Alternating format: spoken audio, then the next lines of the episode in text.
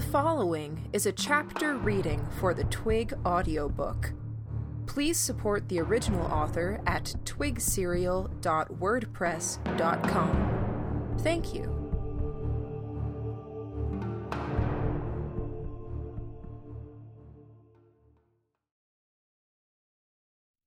Chapter 2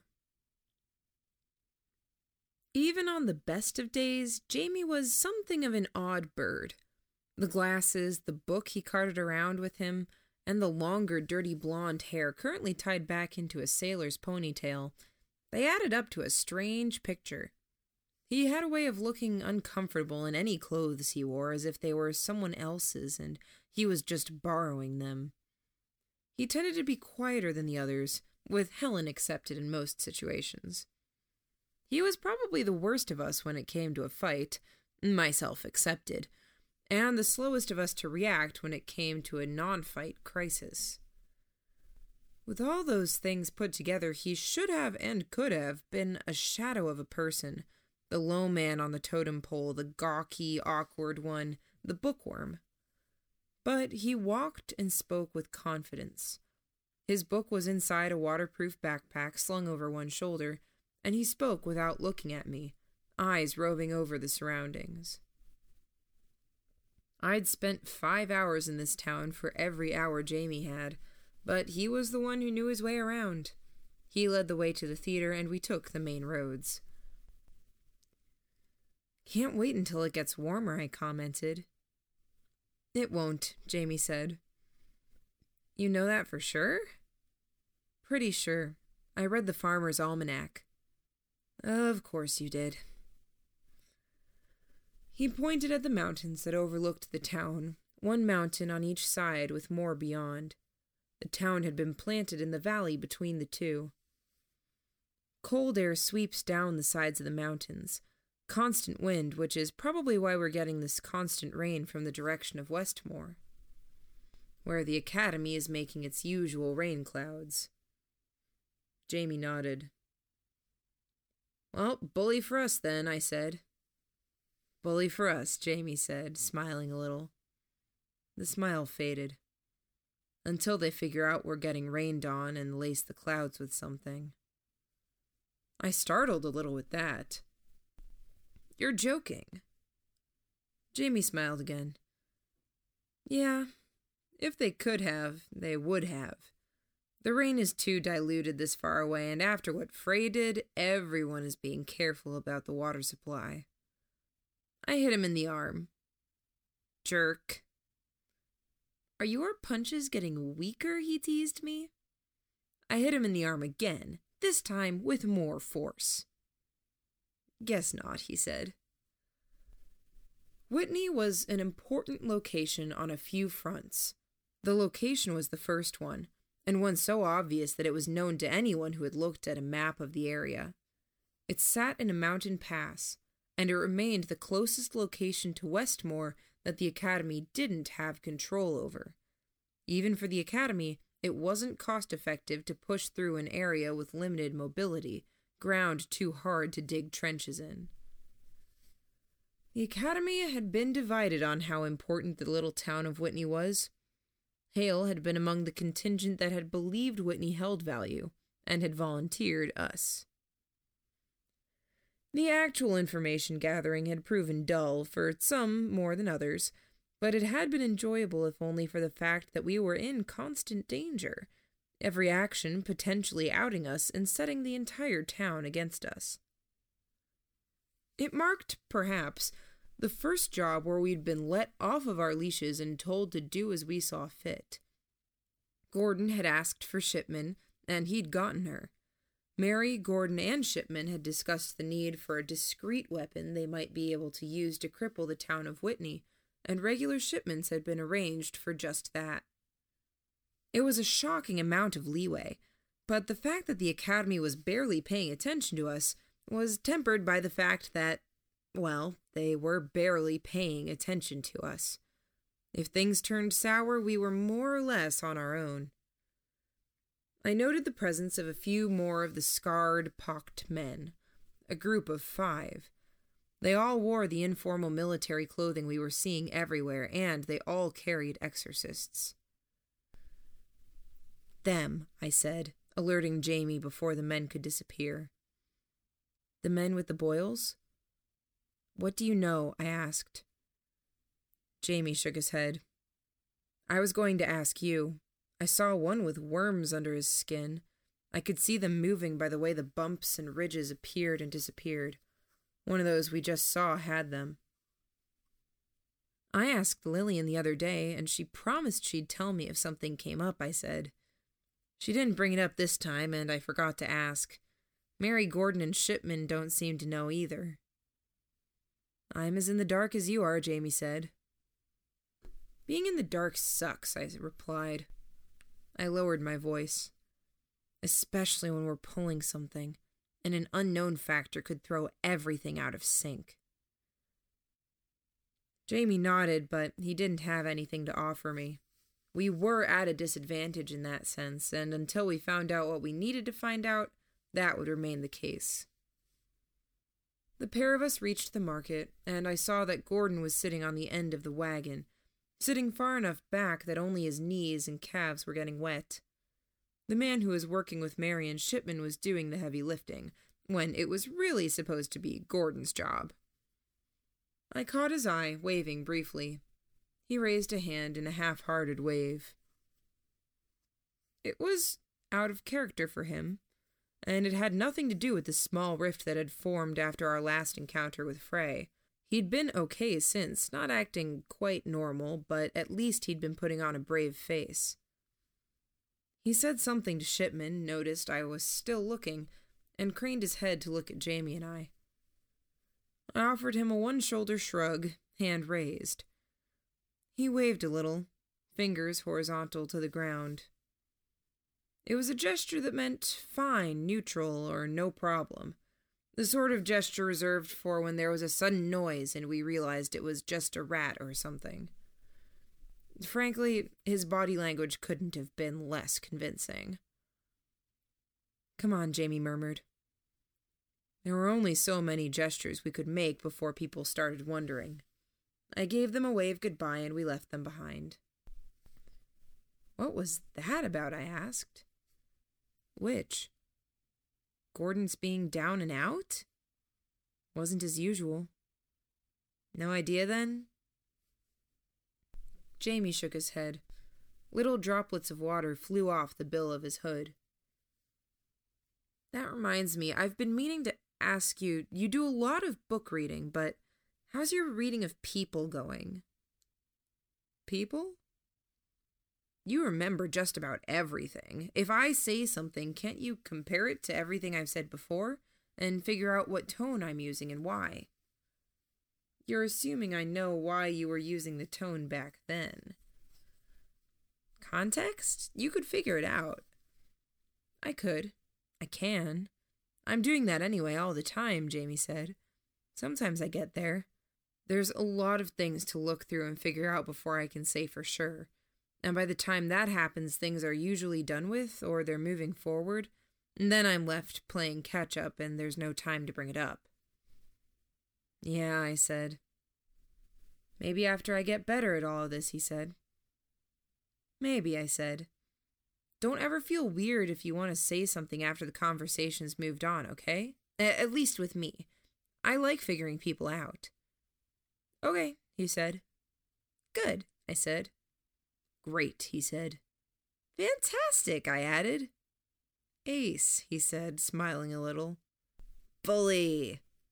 Um, marvelous. Superb, I said, not missing a beat. I was already queuing up some more words. He paused, clearly trying to think of one. I poked him in the side, interrupting his line of thinking. When he didn't react, I poked him harder. If I don't get a chance to think, then I'm obviously going to lose, he said. If you do get a chance to think, then I'm going to lose, I retorted. God, we're like the worst two people to play word games with. Mrs. Earle's met someone, Jamie said all of a sudden. First person in a while since her husband. I blinked. The The woman who ran Lambsbridge. A mother figure, but not a mother. She changed the words she uses, how she dresses, and I think she's worried. She wants a relationship and she doesn't want it tied in with us. She's acted relieved when we go, I said. Jamie nodded, showing more animation than his usual. So I'm not overthinking it. I didn't quite mean bringing stuff up from that far back, I said. It's been half a year now since we spent two straight nights in the orphanage. Not that I'm complaining about you sharing and exploring. I just brought it up because the little things added up, and I started wondering if she was a double agent, but the pieces didn't fit. But I wasn't sure they didn't fit? He made it into a question. No, I agreed. The pieces don't fit. Jamie nodded. He didn't seem relieved, which was odd. I found myself debating whether he was being very analytical, asking about things he already had the answer to, or if he was more anxious than he was letting on. Are you asking just to confirm, or was that bugging you? I asked. Might as well. Confirming, Jamie said. I threw my arm around him. He reached an arm around me and mussed up my hair, pulling me off balance. You smell like Lillian, he said. Do I? Just a bit. You and that nose of yours, I said.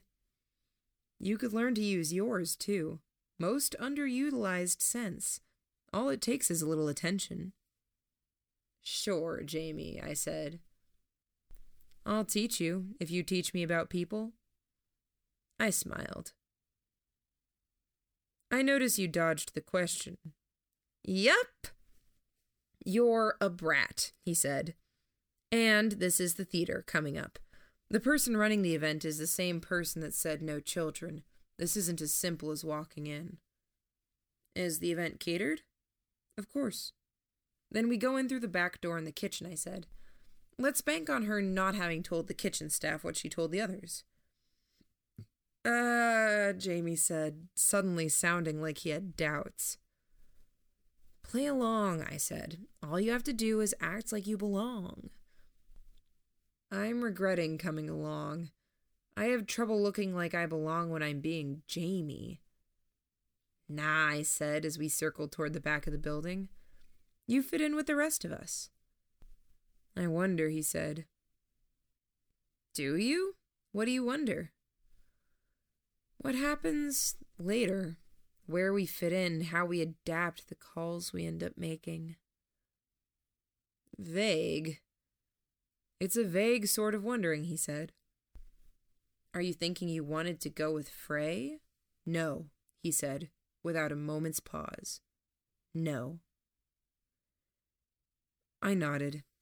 He wasn't volunteering, and I didn't pry, just like he hadn't pried when he had realized I'd been evasive about the topic of Lillian. The reason we could even talk to each other like this was that we had a good sense of each other. We didn't have to be on guard. We could experiment and share. I liked that. I saw a man standing outside the back door, a little wrinkled, long hair slicked back with damp, his shirt sleeves rolled up to his elbows, a cigarette in hand. White shirt, black pants. He looked like staff. What color shirt do you have on? I asked. Huh? Under your jacket. White. With buttons? Yeah. Follow my lead. Eyes forward, chin up. You're proud to be doing this job. Jamie nodded. We approached the man at the back door, and I pulled off my raincoat as soon as I was under the eaves and out of the rain. I draped it over a box to one side. The apple had been devoured and abandoned, the messages left in the inside breast pocket. I withdrew them and held them up so Shipman's note was the one on top. A little less rumpled. It conveyed a better image. Jamie was already removing his raincoat, the backpack sitting on the crate by mine. Is the door locked? I asked. Who's asking? We're supposed to drop off a message and a package, I said, holding up the papers. I pulled them away from his reaching fingers as he moved to investigate my claim. We were told to use the back door because we'd be seen if we went through the front. The man frowned. He gave us a once over. Two boys in white button up shirts and black pants, albeit with boots on. I'd been wearing the outfit because I'd been acting out my role as a messenger and young mail deliverer. Jamie had been wearing it because it was his style. We didn't look like urchins, and that was the important part. We were boys with a job to be done. Door's unlocked, he said, before reaching over and opening it part way. He didn't seem willing to expend enough effort to move from where he stood, so it was only opened a half foot. I grabbed it and hauled it open. We entered into a kitchen, the air thick with the smell of smoke and cheeses. Several stoves were going, and it looked like virtually all of the food was being made available in quantities no larger than my fist.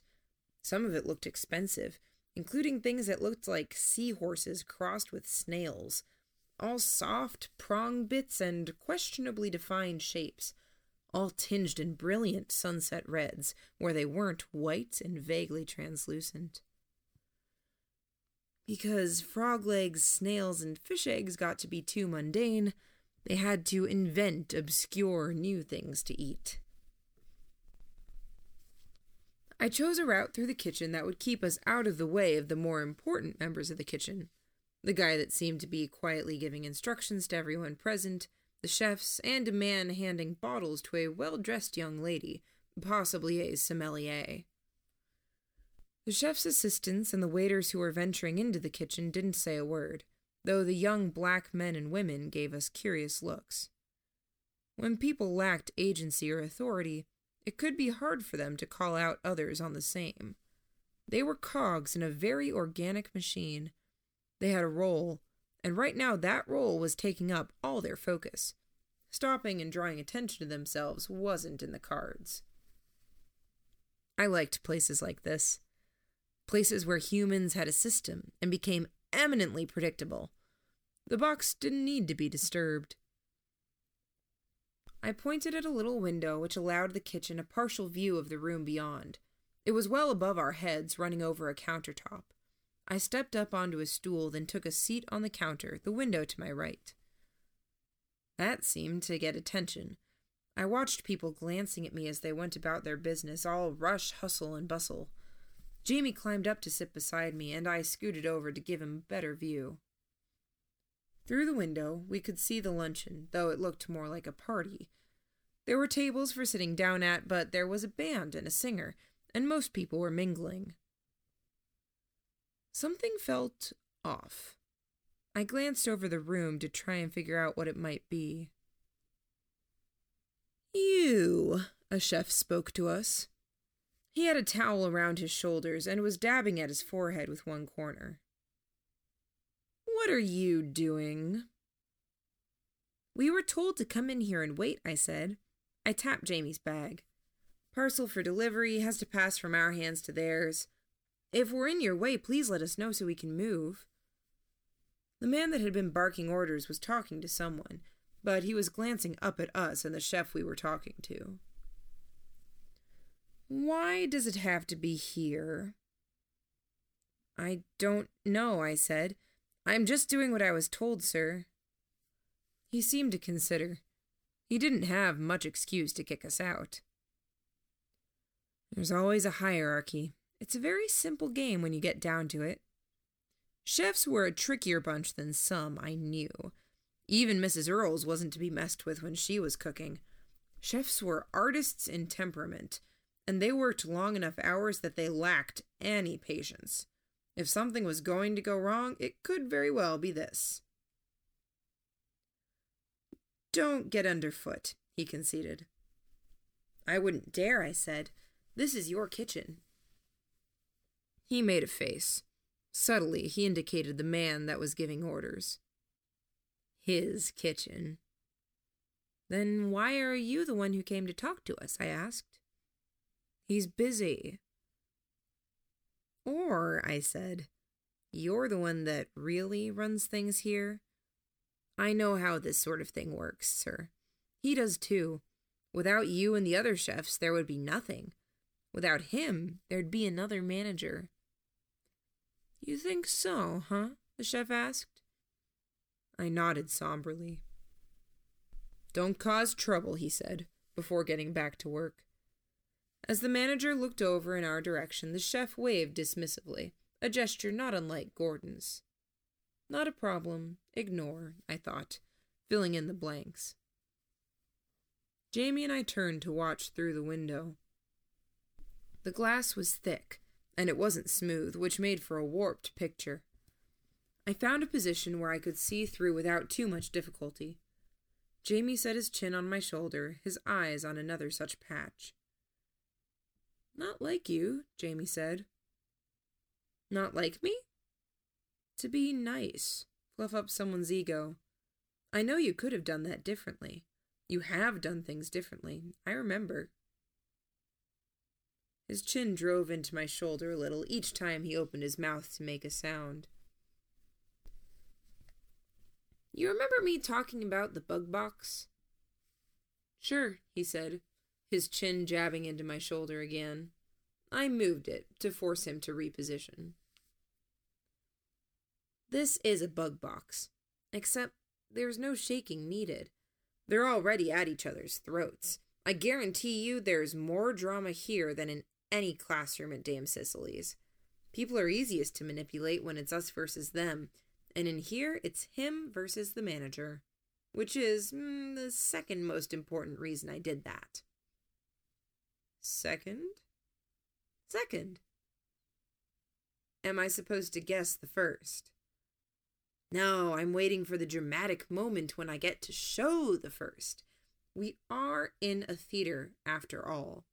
Drama is important.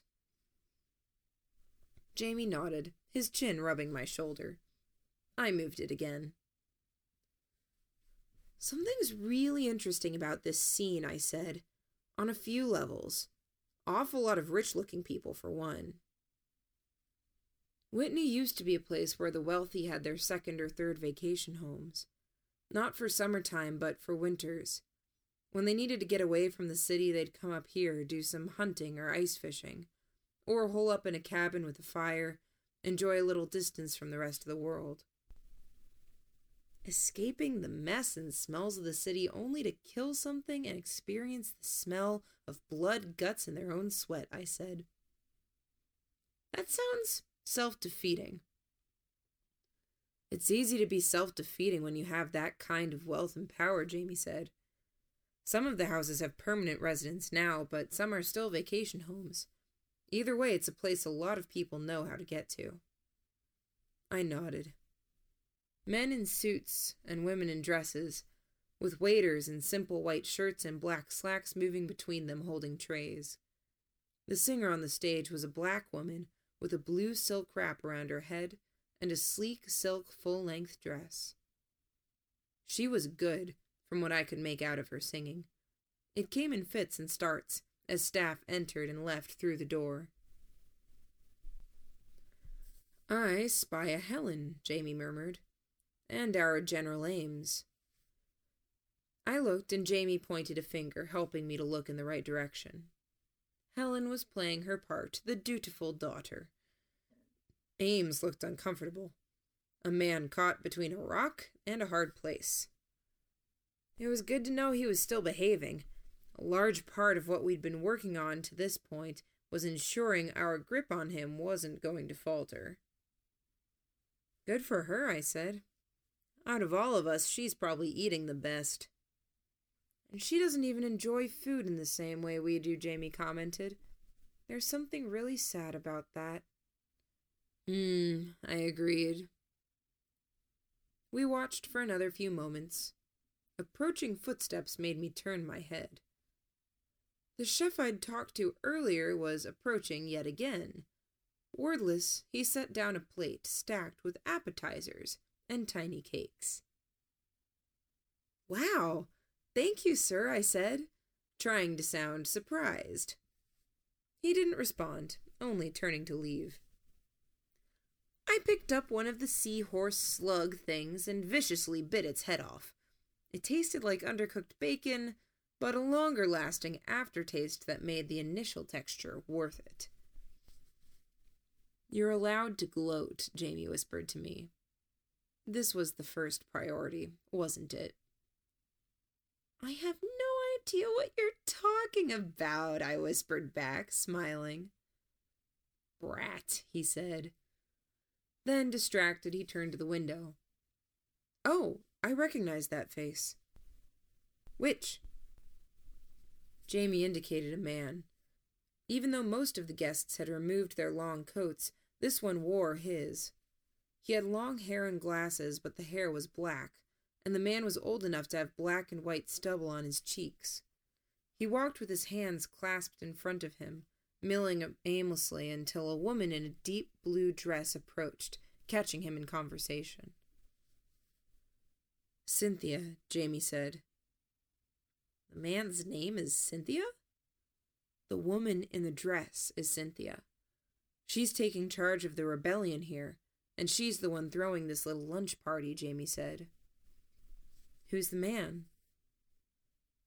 Luis Peralta, ex new Spaniard removed from Radham Academy three years ago. He studied the science of pain, how we experience it, how to remove it, how to inflict it.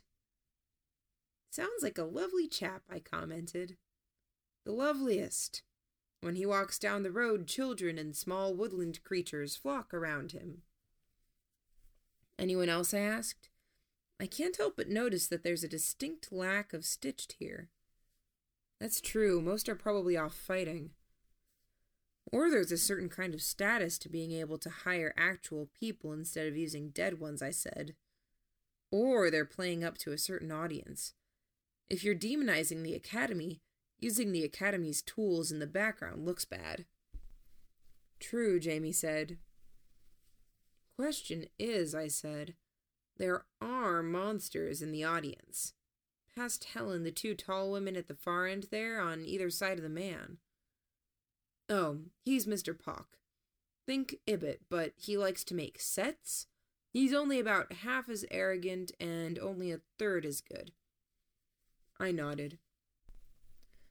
There's Edwin Grawl. He was innovating new ways of doing stitched when something political behind the scenes at one of the academies got him upset. He left in a huff, found a patron, and continued his work. The academy put out a warrant for unlicensed use of the academy's knowledge. He went into hiding. There are a lot of these guys, I said. Now that Jamie was pointing them out, I was getting a better sense of things.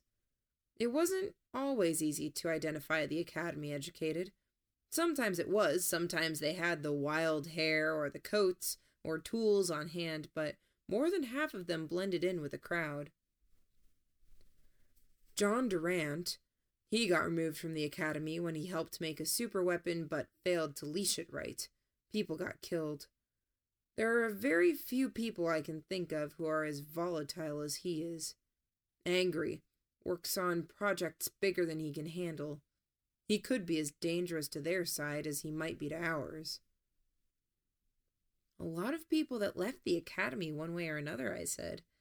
Not all academy trained, but close enough to have something to offer. That's essentially it, Jamie murmured. She's gathering her forces. The way Cynthia was doing it was interesting, too.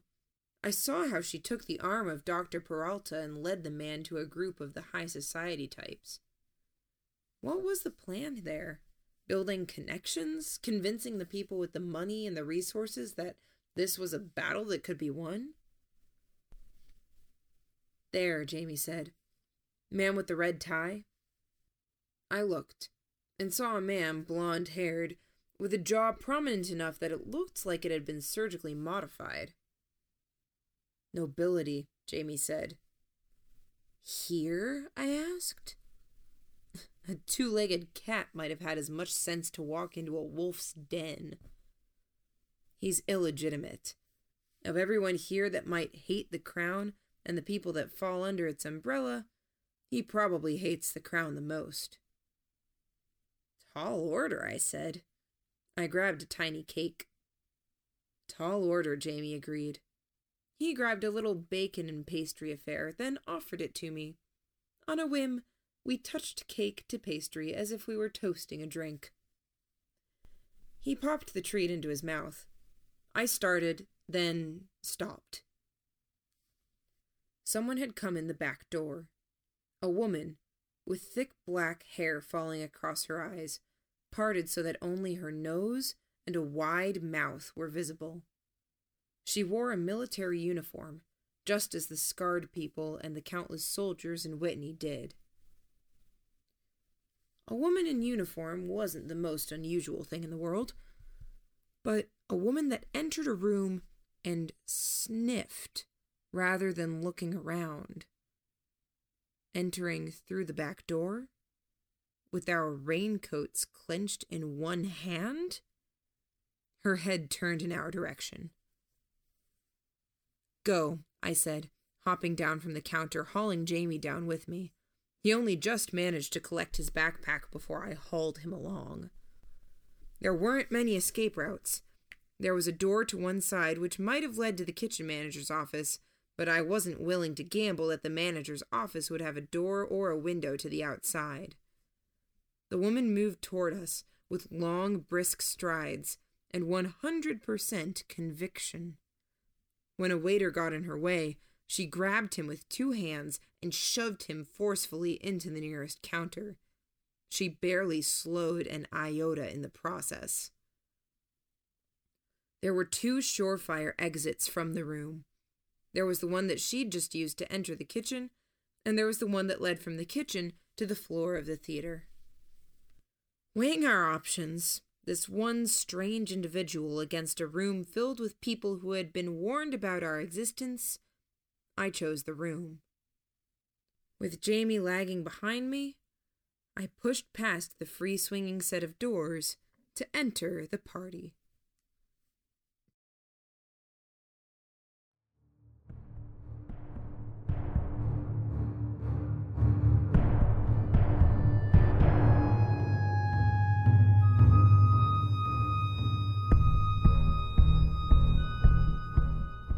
You just finished listening to a chapter from Arc 5 Esprit de Corps from the web serial Twig by J.C. McCrae. This audiobook is read by Kimberly Dauber. If you enjoyed this reading, you can download or listen to all chapters directly on our site at audiotwig.dauber.kim, or you can find us on your favorite podcatcher under Twig Audiobook. Thank you for listening.